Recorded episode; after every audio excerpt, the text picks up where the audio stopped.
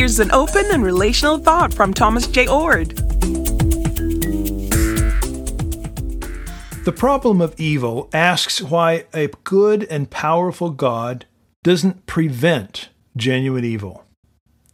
This problem, if left unsolved, seriously challenges those who, like me, believe in God.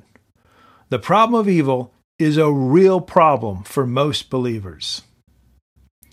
In many books, including my book, The Uncontrolling Love of God and God Can't, I've offered a solution to the problem of evil.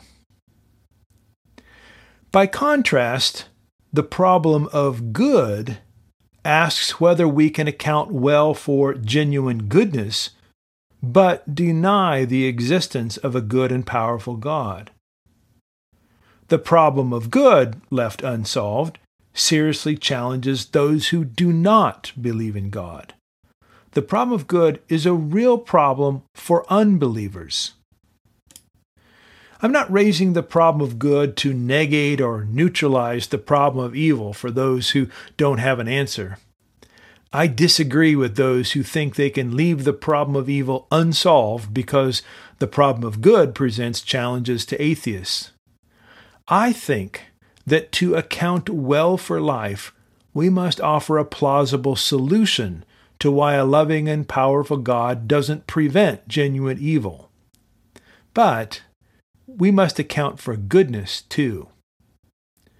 The problem of good reminds us that we encounter a great deal of goodness, love, compassion, generosity, friendship, beneficial cooperation in the world.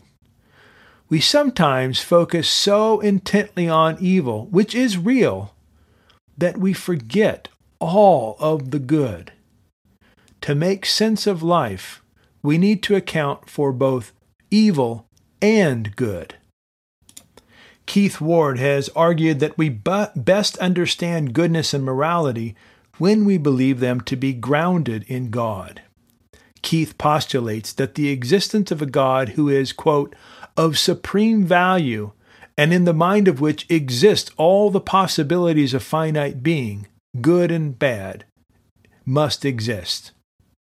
Grounding this goodness in God, says Keith, quote, gives to moral experience an objectivity, an authority, and effectiveness that would immensely strengthen the motivating force of morality and its consilience with a more general worldview. In this worldview, says Keith, God is supremely good, and God creates for the sake of goodness and offers the prospect of attaining true human flourishing and well being. One of the advantages of open and relational thinking is that it offers real explanations for good and evil and solves the problems inherent in both.